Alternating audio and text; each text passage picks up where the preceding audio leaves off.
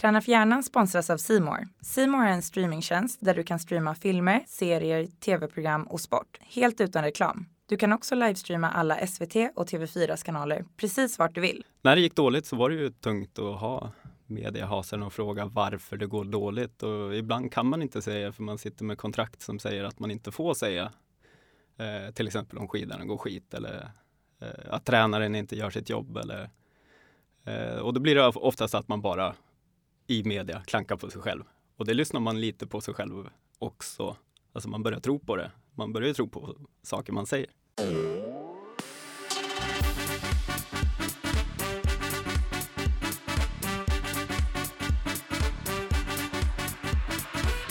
Hej och välkommen till Träna för hjärnan med Rickard Norstrand och Johan Norén. Det här kommer bli vårt sista avsnitt för eh, detta år. Så vi önskar dig god jul också och en skön lyssning. Dagens gäst, han med 127 världscupstarter med två vinster, fyra andra platser och två tredjeplatser och ett VM-silver. Välkommen Jens Byggmark! Wow, vilken presentation! Tack så mycket! härligt! Ja, hur är läget? Jo, det är bra. Ja. Eh, ska vi helt ärlig så är jag väldigt trött. Jag har ju två små barn hemma som eh, de kör med mig på nätterna. Nej, det var så roligt. Vi hade ju Markoolio här tidigare i podden och då frågade Johan just vad är det som gör dig stressad? Och då sa han Barna! jag förstår det. det, det var hans liksom stressmoment. Han skulle ta på dem till dag så den ena liksom skiter ner sig och den andra spiller och det var bara Nej, det var roligt. Det var hans spontana. Jag säger spontant barnen också. Jaha. Hur gamla är de? Eh, två år och tre månader och en som är ett år. Så det är mycket att göra hemma. Hur mycket får du sova då? Eh, ja men det, det skiljer såklart väldigt mycket åt men eh, lillen han eh, väcks mellan tre och fem. Växer han tre så kan han som någon, växer han fem då bara stiga upp. Var det här planerat att ni skulle ha barn? Eh, ja det var det. Eh, jag skadade mig 2013 och då sa vi ja men då kan vi testa och köra. Se om det blir någonting. Och då Och börja ligga liksom? ja, vad härligt! ja. Ja men exakt och, och då blev det. Men eh, okej, den andra kom ganska tajt. Så det kanske inte var superplanerat. Men jag tänkte för du avslutade din karriär i år Mm. eh, och har det också lite med att du kan inte fokusera lika mycket på dig själv och känner att du kan ge lika mycket i backen eller? För det blir ju Eh. ett man blir ju sekundär när man får barn helt enkelt som idrottsman eller idrottskvinna. Ja men det är ju extremt. Eh, om man säger hur mitt liv har varit fram tills att jag blev pappa har jag ju varit extremt mycket fokus på hur jag mår, hur mycket jag sover, hur mycket jag äter, hur mycket jag tränar. Eh, och det vänds ju helt upp och ner. Man sätter sig själv i, i baksätet helt enkelt och tar inte vara. Man kan inte ta den vara om sig själv som man ska göra. Eh, men jag, ty- jag tycker ändå eh, det var inte därför jag la av, absolut inte. Eh, för jag, jag har nog aldrig tränat så hårt som jag gjorde sista sommaren och då hade vi ändå Livia som äldsta. Eh, men det var ju på grund av skada, det är det. Ja. Och i ditt fall så är det knäna som har tagit stryk. Precis. Jag Ja. drog korsbandet 2013. Eh, hade en tuff rehabilitering, ett och ett halvt år som var riktigt tung och hade jätte, jätteont. Eh, sen fick jag hjälp och då blev det bra. Men jag hade fortfarande ett glapp kvar i knät som aldrig blev bra och jag kunde inte träna så att det blev tajtare. Eh, och ja, det gjorde väl kanske att till sist går det. Eh, du är från Örebro från början? Ja, född där. Ja. Eh, och när jag var ett så flyttade vi upp till Tärnaby. Ja. Så jag har inte så mycket minnen av Nej, Örebro. men det kan man höra på dialekten att det inte är från Örebro. Nej, det- stämmer. När märkte Jens Byggmark att han var duktig på att åka skidor? Om vi backar Eh. bandet lite. Ja, alltså duktig var man ju kanske direkt om man ser mot alla andra. Men eh, då jag utmärkte mig kanske var när jag var tio år. Ungefärligt. Eh, Kommer ihåg, jag åkte på ett märke, bytte till ett annat och började vinna med väldigt mycket. Okej, vadå? Hur då? Ta igenom eller vad, hur? Jag åkte på Elan och det var som att åka på plankor. Eh, och så bytte jag till Rossignol då. Okej. Oj jäklar. Det var ju vad alla bra åkte på då. Men tiden. Salomon då, vad gör inte de skidor? Eller? Ja men det, det var, det blir mycket så här klubbarna väljer Ah, lite vilket märke man ska åka på eller vad man kan välja mellan. Så har du så att du kan köpa lite billigare där och sådär. Och det var var det ganska eller tidigt då som du eh, det var ganska tidigt som du märkte att du var duktig eller? Ja, Just tio år, då är man ju rätt ja ung absolut. så att säga. absolut. Men stakade du ut redan då att det är skidåkning som du vill hålla Alltså på det med? fanns inget annat för mig än att ta mig till världscupen, flytta till Monaco. det var göra precis som min stora idol Ingmar. Ja, det var så? Ja, ja.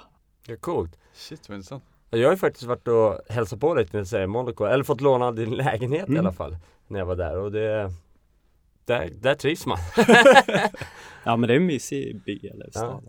men, men under din karriär då, när, när du bodde där, hur många år bodde du i Monaco? Nio år. Nio år Och liksom hur mycket faktisk tid var du där på plats? För du reser ju mycket Eller reste Ja, det är somrar man kunde vara där. Eh, lite mellan läger och lite mellan eh, tävlingstillfällen. Eh, men det blir inte jättemycket. Eh, som mest tror jag var uppe i 240 dagar ute. Eh, så då hinner du inte med så himla mycket annat. Och så ska du träffa familj däremellan. Och, Men eh, vi, om vi backar då till eh, skidorna och när du kände att du liksom det här älskar du. Du hade Ingmar Stenmark som idol och liksom När började du känna att liksom Det här är jag ju riktigt, riktigt, riktigt bra på. ja, men det var när jag var tio. Var det, det var redan där som Ja. du kände att du ska bli jag, har bäst. vunn, jag har vunnit en tävling med över 10 sekunder. Det var under den, när jag kanske var 12. Oj, Då fanns det inget annat. Det var givet. coolt. Och det såg ju alla runt omkring också. Ja. Men hur, hur vart det sen då att det vart slalom eller alpin och inte extremskidåkare som Jon Olsson som jag vet att du är en god vän med och Mm. Ni har ju busat lite på sidan om allt från gomb- gumball till Ja Du får ju berätta Ja, själv mycket skoj, absolut. Eh, men varför jag inte valde det? Jag, eh, det var ingen sport när vi var liten och höll på med det. Eh, Jon hängde ju med egentligen i den vevan. Eh, när han la av från juniorlandslaget så eh, det var då allting byggdes upp på den idrotten. Eh, och så när jag kom in i juniorlandslaget så fanns det inget annat än att jag skulle bli bäst. Det var min, mitt mål sedan jag var tio. Även om jag var duktig på att hoppa sådär så det var inget alternativ för mig. mm. Hoppar du bättre än Jon? Längre? Eh, Högre? jag är ju tre år yngre. Men eh, säg att jag höll eh, eh, Jag var tajt bakom honom. Så fort han lärde sig ett nytt trick så lärde sig jag det. Okej. Eh, till en viss ålder såklart. Liksom. Ja. Sen slutar man ju hoppa. Men det kanske är bra att man triggar varandra lite och man får lite Även tävlingsmoment att Det måste det vara. Ja Så han har dig att tacka. Nej, men det var många som höll på det. Hans bror höll på. Alltså. Det var många som... Men hur, hur var din omgivning då med att du var så tidig med att bestämma dig? Hur, liksom, vad fick du för typ av stöttning och uppmuntran? Och, Om man säger från min familj har jag haft 100% stöttning. Eh, Men runt omkring, jag är uppväxt i Tärnaby, det är kulturen och det är inget konstigt att, eh, att folk tänker så eller säger så. Att man ska till världscupen. ja, just det. Och skolan då? Vad sa man ifrån skolan? Eh, nej, ingenting. Det var, det var vanligt. De hade varit med, Anja hade gått på skolan några år innan. Eh, så det var väl inte konstigt att man var borta väldigt, väldigt mycket. Spännande. För man, man kan tänka att eh, där man har hört andra människor som har bott på andra ställen som har sagt liknande saker. Då har liksom omgivningen sagt att nej men du vet man tar ner den drömmen. Nej men skaffa dig ett riktigt jobb istället och det är viktigt att du gör si och så. Det här med stöttning runt omkring. Det är väldigt konstigt för det går att skaffa jobb senare.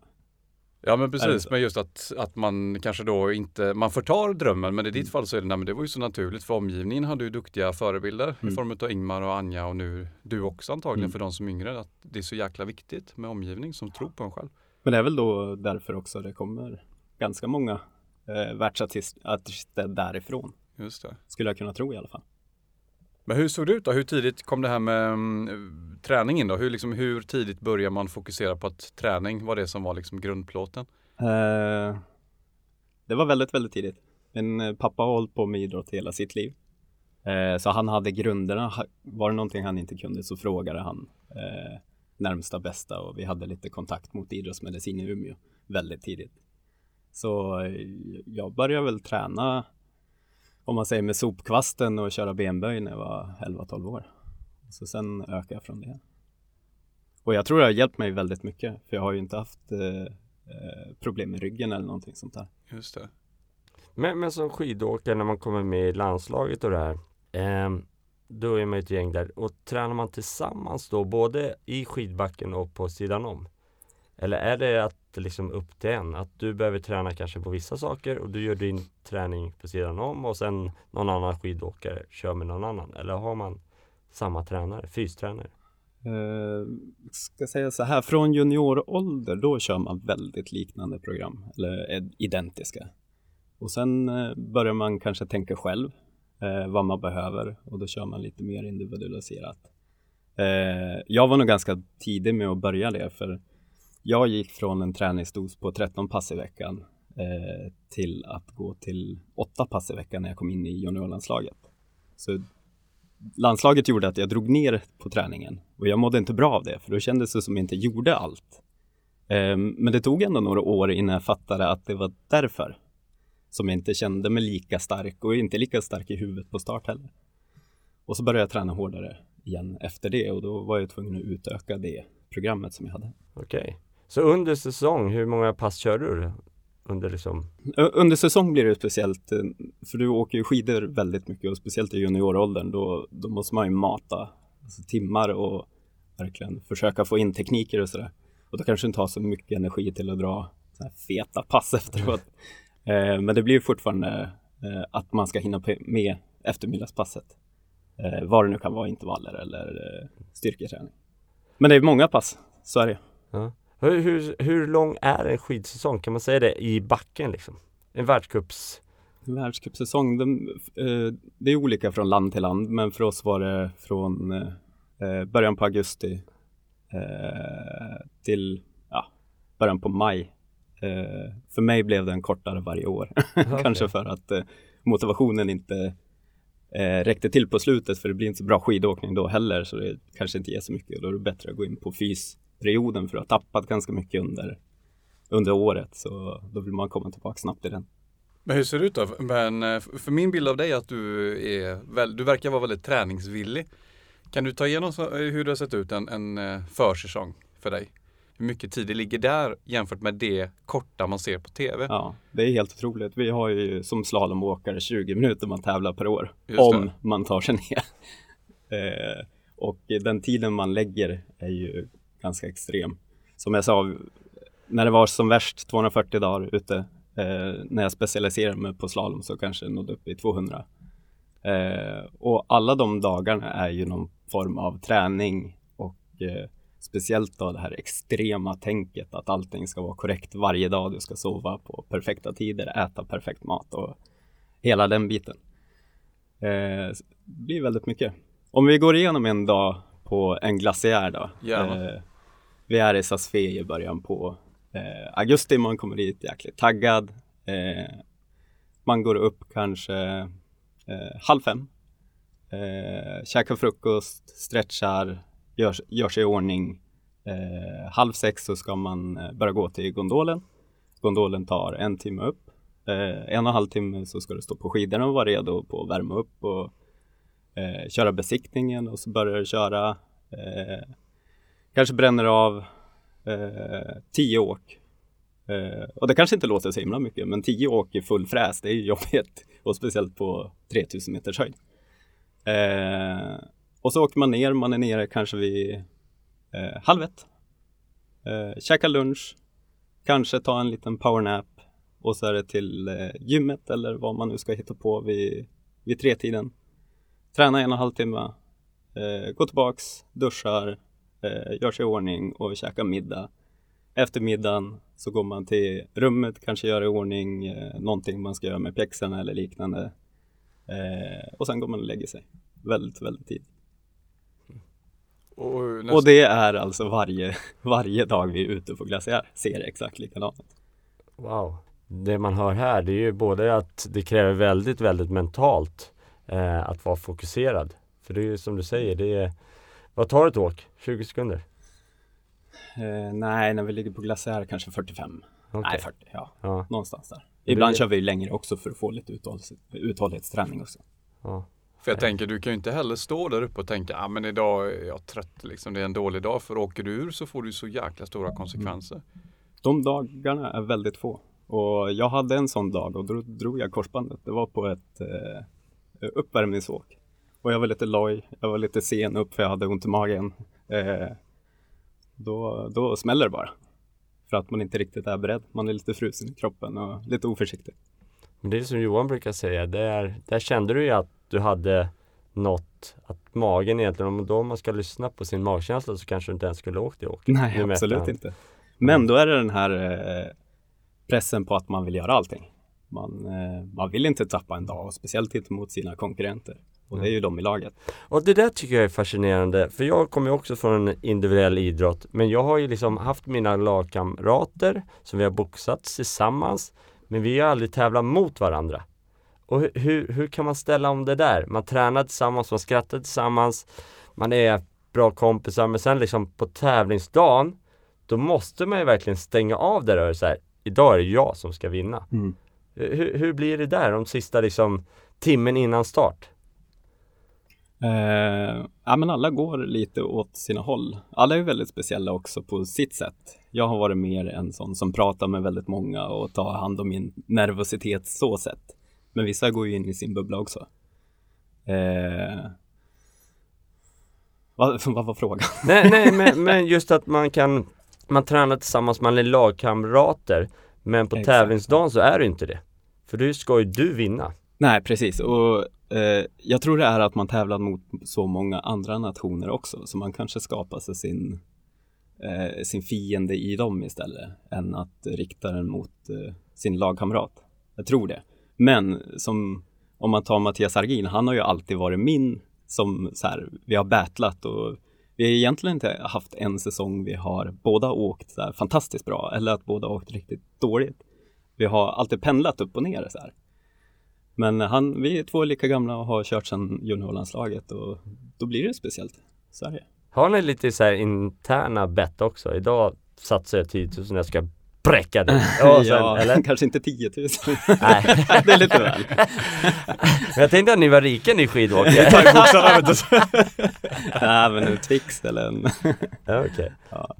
Ja. Så är det. Men på den nivån då, finns det utrymme för det här med skämt och lite practical jokes? Jag kommer ihåg på våran nivå när man spelade hockey, då drog man lite så här fin tejp under skridskorna och man klippte lite grejer och man drog några skridskor mot tegelmur och sådär. Finns det några utrymme för lite så här skämt? Ja, kanske inte slippa slökant. det gör man faktiskt inte. Har ni några sådär liksom du kan avslöja nu i efterhand att Eh, imma på brillorna? Nej, jag skulle ju så? vilja säga att man hade ställt om någons pixer. Det hade varit fantastiskt roligt. en hel säsong utan att de märker det. Men eh, det har nog aldrig hänt. Det kanske har hänt mot mig. Just det. Kanske. Nej men jag tänker för ni måste ju vara så extremt fokuserade som sagt. Du, du kan ju inte ha en dålig träning som du sa för då det får ju sådana konsekvenser. Hur man liksom ändå behåller det här balansen mellan anspänning och avslappning. Att det inte kanske blir för anspänt. Mm. Alltså hur, hade ni metoder för hur ni jobbar med det eller hur? Eh, För jag tänker bara 240 dagar, det är ju skarpt läge i så fall då varje dag. Och du har ju dessutom då vindförhållanden, du har kylan, du har liksom vad jag förstår snön som ni är typ experter på. ja. Eh, Och ni har ju så många olika saker att hålla liksom reda på. ja. Jag tror det kan ha låtit lite som att man har varit så fokuserad. Att det är 24-7 fokuserat. Men det är väldigt mycket garv och mycket skämt runt omkring också. Men när det väl ska till ett åk eller det väl ska till träning så är alla superfokuserade. Men runt omkring så slappnar man av rätt mycket. För det går ju inte att gå helt anspänd hela dagarna. Då blir man ju sänkt. Nej det, det här låter ju spännande ja. Det är Tigerbalsam i handskarna på thaiboxarna. Var det mycket sånt ni kände? Nej vi hade faktiskt inte heller några sådana här practical jokes riktigt sådär Förut, Jo, någon gång när vi skulle åka på en turnering utomlands Då var det någon som hade lagt ner en, en kettlebells i Jörgen Kruts väska i handbagaget Som inte han märkte förrän han kom fram. Eh, Och det var lite roligt. Men eh, Ja, det är väl det som har hänt. Men, men om man pratar för att bli duktig inom idrott så Det vi har märkt är att man kan ha mycket lek. Eh, och kan du liksom se tillbaks och känna så här att när du gjorde de här extremskidåkningen och du var ute lite där att det kan ha gjort också att du har kunnat fokusera och du har liksom lärt dig lite av det också. Som du har kunnat tagit med dig i storslalom och alpin. Det tror jag absolut. Eh, det kan man ju se på många andra idrotter när eh, folk som har hållit på med gymnastik och har bra kro kroppskontroll. Att de har väldigt lätt att lära sig eh, det ena och det andra i andra idrotter. Och det kanske var med hoppningen också. Men det var också ett sätt att få utlopp för energin man hade när man var liten. Eh, och man ser också tydligt hur den avtog liksom längre upp i åldrarna. Nej, jag åker upp till stugan och tar en kaffe istället. Ja men lite så är det ju och man fokuserar sin energi på det rätta. Ja. Jag tror jag gjorde min sista bakåtvolt när jag var 26 kanske. Och det säger ändå lite. Och det här med, med, med press då, hur, hur, vad hade du för metoder för att hantera press när du stod på startlinjen? Eh, väldigt olika måste jag säga. Jag har testat olika också för jag har mått så otroligt olika under min karriär. Jag har haft som berg och dalbana så att eh, jag- har stått och varit rankad etta och känt mig bäst i världen och varit bäst i världen. Och så har jag varit rankad 150 fast jag tävlar mot dem som är topp 30. Eh, och det är en väldigt speciell situation och eh, jag var tvungen att ta till nya, nya sätt hela tiden för att inte bli sänkt. Och eh, det handlar väldigt mycket om att ljuga för sig själv i många situationer. Och kanske även när det går bra och när det går dåligt så måste man stöta bort vissa saker och vissa tankar. Men kan du ta oss igenom det då? Jag vet något inslag du var jäkligt förbannad, kommer jag ihåg, om det var Sportspegeln eller vad det nu var. Och det jag tror du var mest arg på dig själv. Mm. Kan du ta oss igenom vilka metoder du har haft och vilka tankar som du har fått jobba med? Som du säger, du har varit etta, 151 däremellan. Ja. Hur tar man Eh. det som idrottsman? Om man säger när man är rankad ett och allting flyter på, då behöver du inte göra någonting. Du behöver egentligen bara ställa på grejerna och åka iväg och åka riktigt bra. Eh, du vill inte tänka på någonting, du vill inte lägga på dig någon ny rutin eller du vill bara att allting ska vara exakt som det är. Eh, om man tar kontrasten då när, det, när du både är dåligt rankad och du åker väldigt dåligt och du vet om det så måste du ändå på start försöka vända den på något vis. Eh, ja, där, där har vi lite att jag testade olika saker eh, med att både stå på start och känna mig helt likgiltig. Stämmer inte så lägger jag av. Eller så stämmer det och då är det väldigt kul. Eller så blir man superfokuserad och eh, ja, verkligen försöka bygga upp självförtroendet max. Fast det finns inget självförtroende egentligen. Eh, och det som funkade bäst kanske var ändå att bygga upp självförtroendet så mycket som möjligt så att man nästan trodde på att man var i form.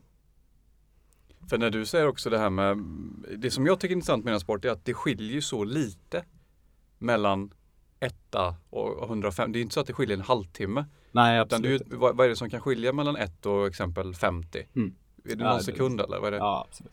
Om man tar ju- på träning så behöver det inte vara någonting heller. Så ni, ni, ni, ni liksom jagar ju verkligen de här marginalerna, Mm. supermarginaler. Så det här med U och I-form är ju ganska liten del egentligen. Absolut. Alltså från, om man säger när jag var rankad 151 eh, Eh, till att jag igen var in i topp 10. Eh, allting det här är en fyraårsperiod från att jag var rankad etta till 150 och tillbaks till att jag tog VM-silver 2011. Och det, det var ju egentligen, för min del så var det ju att jag gjorde materialbyten. Eh, jag gick från ett märke, bytte till ett annat, hamnade på fel pjäxor. Och så sen där 2011 bytte jag pjäxor. Och så droppade jag tillbaks igen. Och att, jag, att det ska vara så stort glapp på ett par pjäxor från 150 till igen då tvåa i världen. Det, det är ju faktiskt helt otroligt. Och däremellan ska man försöka hantera vad som försiggår i hjärnan. Det, det, det är väldigt tufft. Just det. Men varför bytte du märke? Eh, blev utkickad, helt Okej. enkelt. Eh, det kom regeländringar, jag åkte ut topp 30, det var en klausul i kontraktet eh, de petade. Okej. Fick damma av de gamla Salmaskidorna. Ja, Fölkel blev det. Okej.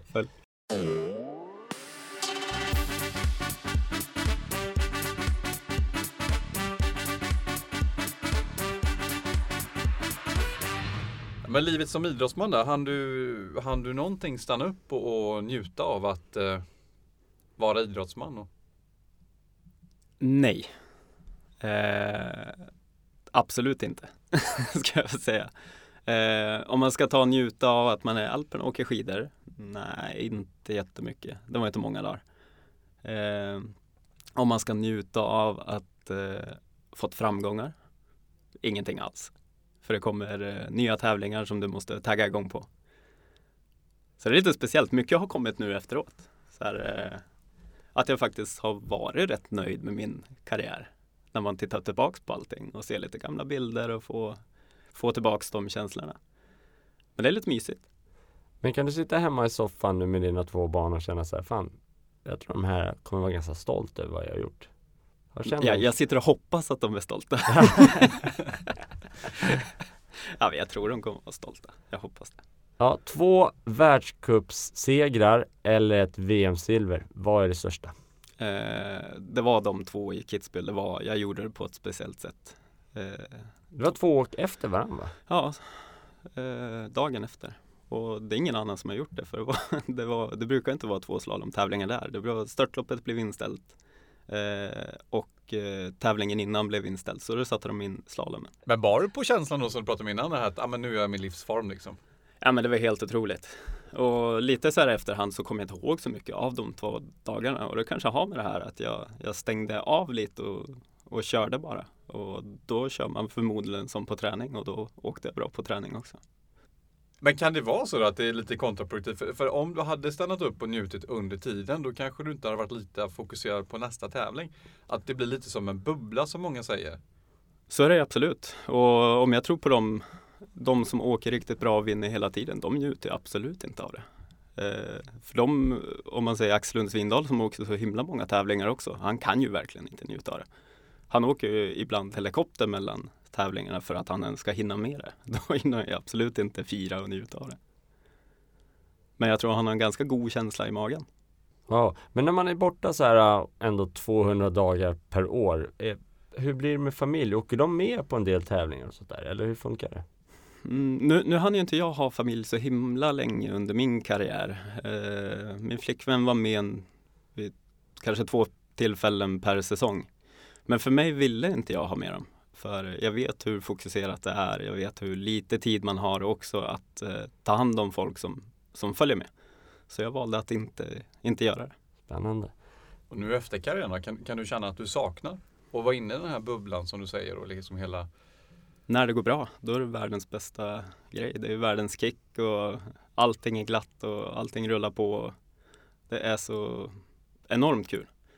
Men jag saknar inte som det var för mig de tre sista åren med skador och med allt harv som, som var. Det saknar jag absolut inte. Men när du pratar skador, då har du ju knäna som, som strulade. Men sen hade du en motorcykelolycka också va? Exakt. Och när var det under karriären då? Eh, Det var ju redan 2008. Oj. Så, så då har jag dragits med en höft. Men jag, jag har lyckats hålla den i schack. Men den kom ju nu efteråt när jag inte tar hand om kropp, kroppen lika mycket. Ja. Eh, det där är faktiskt intressant att du säger det där, för det har jag också känt efter min karriär. När man liksom tränade så mycket, då hade man liksom eh, I den idrotten som jag gjorde, där vi körde thaiboxning, man slog och sparkade på varandra, så hade jag konstant ont lite överallt. Och sen när jag slutade min karriär, då kunde jag känna så här, ah, specifikt att jäklar vad ont här nu i armbågen eller i knät eller något sånt där. Och det hade jag aldrig under min karriär. Kan du känna lite alltså samma? extremt. Eller jag har så ont på morgonen när man stiger upp så. Ja. Det är höften, ryggen och det är ingenting med pelare. Men så här, muskler bara drar åt alla håll. Och, ja, det, är- det är konstigt. Men nu har jag börjat rulla igen på foamrollen så nu känns det mycket bättre. Jag tror man får fortsätta hela livet att ta hand om kroppen. Men hur ska du kunna fylla det här tomrummet med de här kickarna nu efter karriären? För det är ju också ett, ett stort tomrum Ja. helt enkelt. Jag får leva ut genom mina barn. De får börja med idrott så kör vi. Nej, jag skojar. Ja, det kanske är. stå i backen direkt liksom. Ja, har de fyllt sa du? Två, ett och två? Ja, det var att köra igång. Eh, nej, jag vet inte. Eh, jag vill hitta någonting meningsfullt att göra och någonting som jag trivs med att göra, tycker är kul att göra. Och att man, man kommer ju aldrig nå upp till de kickarna. Och det kanske du känner också som har håll- hållit på med en ännu värre idrott för, för kick. Du, Mm. du fightas nästan om döden. Ja. Så eh, nej, man, man vill ju bara ha någonting att göra nu. Lite så. Jag har fått hört att du var den mest vältränade i landslaget. Äsch. Men stämmer inte det? Du, Ja, men, att du stod någonstans? Absolut under en, eh, en period var jag kanske väldigt mycket bättre tränad än alla andra. Eh, som jag nämnde tidigare, när jag höll- på med de här 13 passen i veckan och sen kom in i junior- juniorlandslaget var ju extrem. Mm. Eh, jag var nog, om man säger när jag var 2021 var jag nog lika stark som jag var nu när jag la, la av och var så tidigt utvecklad eh, fysiskt. Det var nog få som var då. För när man tittar eh, på ett eh, åk på tv där så ser man ju att det verkar ju som att det, liksom, det är bål och ben men man behöver köra mest. Men, men, när man ser dig i bara överkropp så har ju du faktiskt både biceps och bra bröstmuskler. Så liksom, hur har din fysträning sett ut på sommaren? Har jag verkligen bra biceps? Nej men det har du. Ja. eh, jag tror ju på en genomtränad kropp, så är det. Eh, speciellt om du ska hålla. Eh, och sen finns det mycket studier som visar på att du måste träna överkroppen om du ska träna benen och vice versa också. Vill du växa på överkroppen så ska du köra benen. Eh, och, nej, men genomträna kropp. Det har jag trott på. Mm. Och din kost under din karriär, har du varit självlärd eller har ni fått liksom hjälp? Extremt självlärd måste jag säga. Det är någonting faktiskt som vi inte har haft eh, så himla mycket hjälp med heller. Eh, och inte den hjälpen som, som jag tror många andra landslag eh, har haft. Men eh, av att fråga väldigt mycket och eh, så, har, så har jag lärt mig ganska mycket också, tycker jag. Om jag säger Big Mac, vad säger du då? det, det, fick jag som smeknamn, så det säger jag.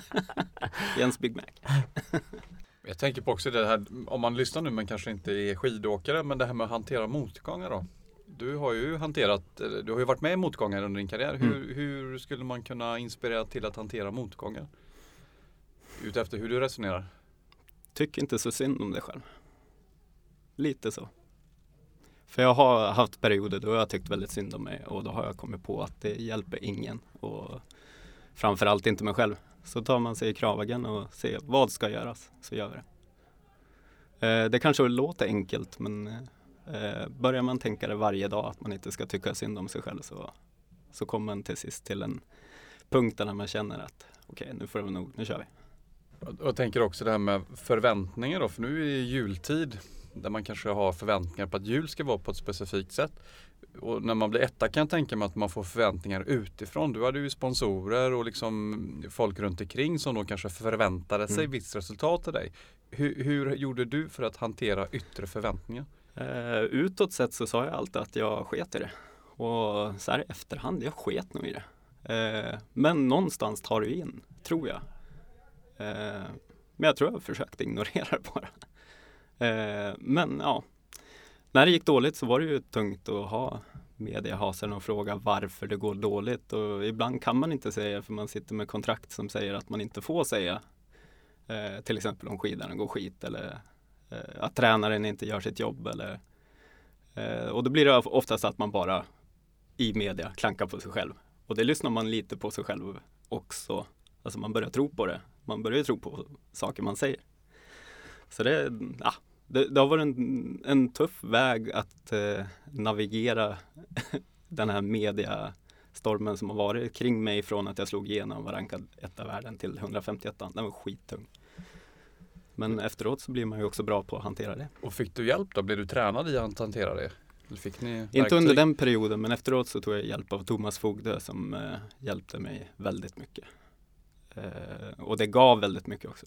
Och jag trodde ju inte på mental träning innan jag träffade honom. För det är ju verkligen som du nämnde tidigare i podden att du liksom hamnade på ja, men halkade ner till plats 30 och det vart ändå ett så dramatiskt skifte. Då böts du helt plötsligt märke med skidorna mm. och det. Och då ska du liksom börja åka på något helt nytt. Ja. Det är verkligen som att sparka på någon som ligger. Jo, lite så är det och speciellt när du kommer ner från ett lopp från att folk dunkar i ryggen till att folk inte ens pratar med dig. De ignorerar Kasta snöboll på. Hur ser Jens Byggmarks liv ut idag? Från att liksom bo i Monaco, hus i Marbella till, vad, vad, vad är vi bosatta nu? Lägenhet här i Stockholm. Ja, och är det där ni kommer bo eller kommer ni? Ja, det vet man aldrig. Nej. Jag tror att man aldrig ska rota sig. Ja, spännande. ja. ja, men lite nu, nu känner jag att eh, nu orkar jag inte hålla på och flytta. Jag flyttar väldigt mycket. Eh, så nu vill jag vara kvar. Eh, ja, framförallt att se så att ungarna har det stabilt. Eh, sen även att jag ska hitta något stabilt att göra och sådär. Jag vill trivas lite i vardagen. Ja. Må lite gott. Härligt. Men eh, du trivs i Marbella också? Ni sålde huset nu och köpte lägenhet? Exakt. Eh, svårt att släppa det helt. Ja, men lite så är det. Eh, det var kanske min tjej som ville flytta upp. Men jag hade gärna stannat kvar där nere. Jag tyckte det var härligt. Eh, Men det är speciellt där nere också, såklart. Eh, Men vädret är ju helt oslagbart. Ja. Och där finns det väl Svenska skolan i San Pedro? Va? Ja, var ligger den? Fungirola finns det en. Och, Ja. ja, men det finns ju. För det är väl inte helt fel att barn har för dubbelspråk? Det är väl fantastiskt om man kan ha den möjligheten. Det hade säkert blivit trippelspråk också. Och det var väl lite anledningen att jag ville stanna kvar också och ge dem den fördelen i livet. Ja. Jag tycker det hade varit häftigt. Coolt. Men den dörren är inte stängd? Nej, det är den inte. Man ska aldrig stänga dörrar. Jag tänker också på det här med övergången från då idrottsmannen och eh, skidåkaren Jens Byggmark till nu då Jens Byggmark. Hur funkar den processen? Får man någon hjälp däremellan eller står man helt, är man helt frikopplad från tidigare förbund och så vidare? Eller hur, liksom hur? Eh, nej, man är, man är helt eh, frikopplad få, från det. Väldigt många släpper ju som ett ansvar såklart. Eh, sen, sen har jag god kontakt med förbundschefen såklart. Och, eh, han försöker hjälpa mig också. Om det skulle vara någonting. Nu har det inte varit någonting. Så, ja. Men man står ganska själv till att dra valen i nästa liv. Men det är ju kanske också en, en, en- punkt då för många som kan vara rätt, en, en jätteutmaning. Mm. Eh, du, du, om man tittar på det här med bubbla, i den bubblan finns det ju många bubblor. Mm. Alltså det här med praktiska saker. Man kanske också har en förmån med att man har sjukvård nära sig själv och man har liksom hjälp nära sig själv som idrottsman som man sen helt plötsligt kanske inte riktigt har möjligheten till. Det finns ju de som praktiska saker. Man kanske inte har öppnat ett mejl. För det har varit någon som har gjort det under alla år. Alltså till exempel Mm. bara. Och nu då var helt frikopplad. Jag vet inte liksom hur det funkar för dig eller om du Så, ja, men som jag som har flyttat från Monaco och flyttat till Sverige. Bara att jag hann ju flytta innan jag började deklarera själv och hålla på så. Så det, det är också en så här tuff puck att komma in bara i systemet och se hur det fungerar. Absolut. Och sen som du säger, att vara i ett landslag, du får hjälp med det mesta. Eh, I princip allting. Så ja, men det, det är speciellt. Hur, hur känns det för dig? Är det med glädje eller är det, med sk- skräckbläddande förtjusning? Eller liksom hur? ja. För vi har ju pratat, det finns ju de som hamnar i liksom depressiva tillstånd där, där tomheten blir så jäkla djup. Alltså Ja. identitet, vem är jag nu? Jag tror det hade varit skillnad om jag inte hade familj nu. Alltså nu har jag en familj att ta hand om och mysa med och, och ja, ha det ganska gött. Men eh, ja, sen kanske inte att vara så här superstressad över ekonomi hjälper till också. Så jag behöver verkligen inte hoppa på det första bästa liksom, som kommer. Eh, men det, det är ju en, en konstig situation man sätter sig i. Men jag tänker bara du som är så van med fysisk träning och sådär att slutar du träna så är det väl lätt att du kommer hamna i en depression och det har vi hört med många Mm. andra. Där, har- det har du faktiskt en väldigt viktig punkt. Jag tränar på några månader efter att, eh, mitt beslut att lägga av. Sen tog jag två, två och en halv månad som jag inte gjorde ett enda pass. Jag bara, vad är det som händer med min kropp och huvud? Alltså jag, jag känner mig helt nere. Och så började jag träna igen och så kändes allt som vanligt. Ja. Och det är rätt märkligt för jag, ja, jag har aldrig känt mig eh, deprimerad innan men så kom det då. Så det, det har ju absolut någonting. Ja, men jag har två frågor. Första frågan är eh, vad du har för tips och råd till de som är i, ja, men runt samma ålder som du var där, 12, 13, 14 år och liksom verkligen vill satsa på sin skidåkningskarriär. Vad har du för tips till just den målgruppen? Eh, tänk sunt förnuft med allt. Eh, med träning, med hur mycket man ska åka skidor och hur allting ska se, se ut runt omkring en. Det ska vara sunt förnuft. Eh, jag tycker man ser så mycket galenheter eh, på vissa och så, kanske mycket föräldrar som pushar på, på lite fel sätt.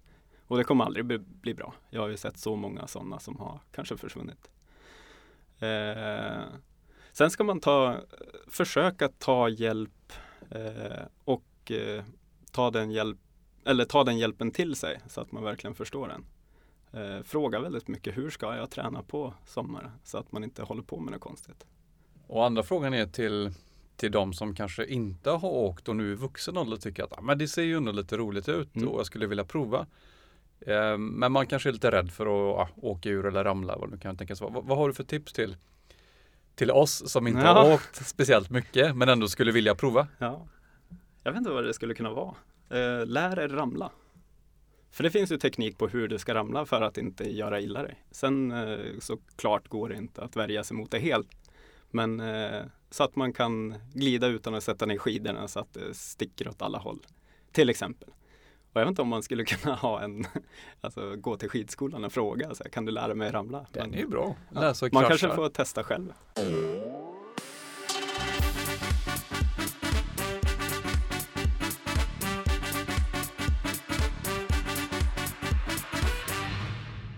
Vill du få en kickstart med din träning och komma igång inför sommaren? Nu går det att boka Rickard och Johans må bra och träningsresa till Marbella som äger rum mellan den 4 och 8 april. Alla kan vara med oavsett förutsättningar då träningen är anpassad efter allas olika förmåga. Mer information om resan samt föreläsningar hittar ni på rickardnordstrand.nu och föreläsaren.se. Ni kan även följa Rickard och Johan på Instagram under rnordstrand och föreläsaren. Du, du fick ju inte välja att avsluta din karriär utan det var ju skadan som satte stopp. Kan du ta oss igenom det från det att du fick skadan och under själva rehabiliteringen och sen när Mm. du kanske kom till insikt att det inte funkar?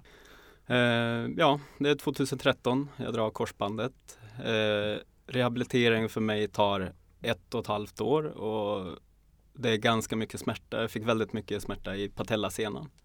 Och det är inte så skönt kanske att, att ha det och åka skidor för det är väldigt mycket tryck på den. Eh, men sen fick jag hjälp med den. Eh, jag fick någon spruta som bedövade då patellasenan. Och då, då kändes det toppen. Eh, jag hade ju ingen smärta när jag åkte fortfarande. Men under den här perioden då till dagen jag lägger av har jag ett glapp i knät. Eh, och det gör att musklerna lägger av lite runt omkring. Eh, även om det började komma lite mer smärta under, under en tävlingssäsong. Men det var inte därför, på grund av smärtan, som jag inte kunde åka. Utan det var att jag inte vågade lita på, på mitt ben när jag kör. Och speciellt när jag kommer ner i en brant så jag orkade inte hålla emot krafterna. Så då, då stack ju knät åt alla håll och eh, det gjorde Min skidåkning gjordes inte rättvist då. För jag tappade ju extremt mycket i en, i en brant då, som jag inte ska göra. Och eh, ja, börjar du tveka på att sätta dit kanterna i en brant, det, då tappar du väldigt mycket tid. Och, och du märkte det successivt då att det inte funkar, eller hur? Du jag ljuger så mycket för mig själv om det här knät. På hur, hur det faktiskt mår för att jag vill att det ska vara bra. Eh, så blir ju inte ens att jag har lagt fokus på att känna efter. Eftersom det inte har varit den här extrema smärtan så, så har det ju känts lugnt. Men att man ska få, få ut en skidåkning man tycker man själv är värd och som man kan visa upp eh, väldigt många gånger på träning. Men eh, när det blir extremare på tävling så får du inte ut den. Det har ju varit ganska, ganska jobbigt och då har man kanske fokuserat eh, på fel saker också för att försöka få till det. Men det går ju inte, knät håller inte.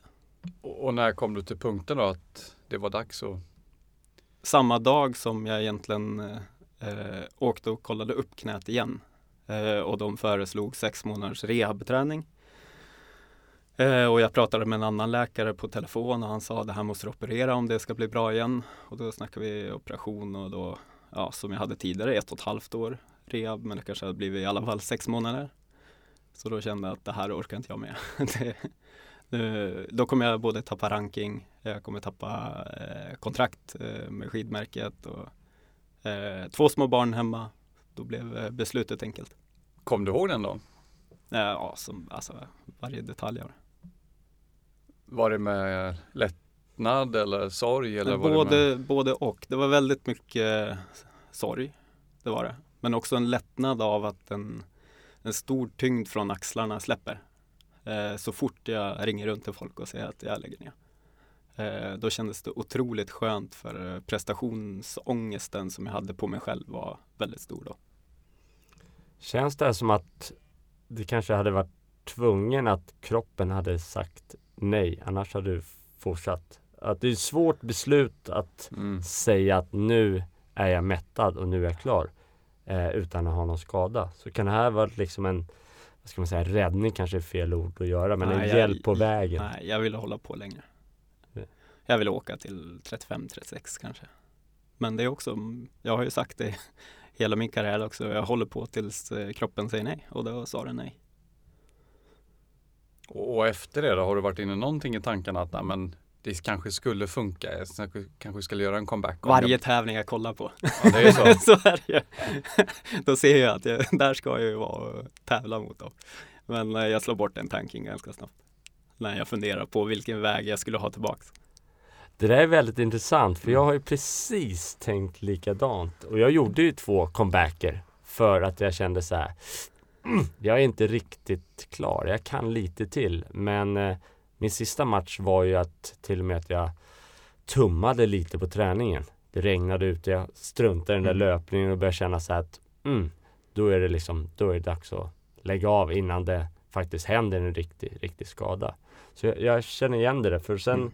efterhand så har man ju tittat på i min sport olika matcher och känner så här, hm, den där personen, den tar jag. Så man sitter ju där hemma och är lite så här, ah, jag har lite till. Men, men desto längre tid det går, desto längre känner jag verkligen att ta mig dit, det är liksom det är långt borta nu.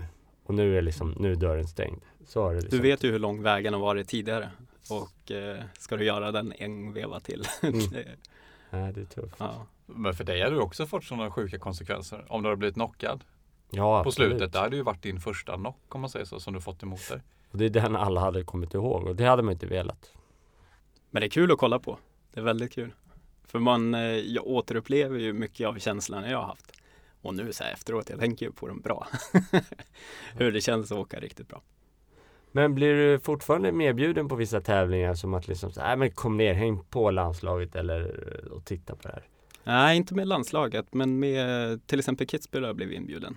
Ja. Eh, Jag vet inte om jag kommer åka ner, förmodligen inte. Det, det är för tätt inpå. Ja.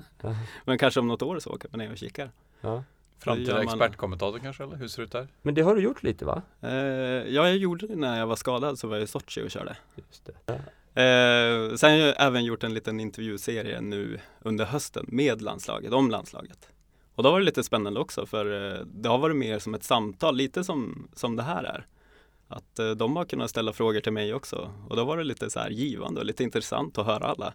Och även lära känna alla lite bättre för jag, jag kanske inte kände alla så himla bra. Så det var lite, lite intressant. Vart kan man gå in och lyssna på det här någonstans? Den kommer komma under vintern och jag är lite osäker på var exakt man kommer se den. Spännande.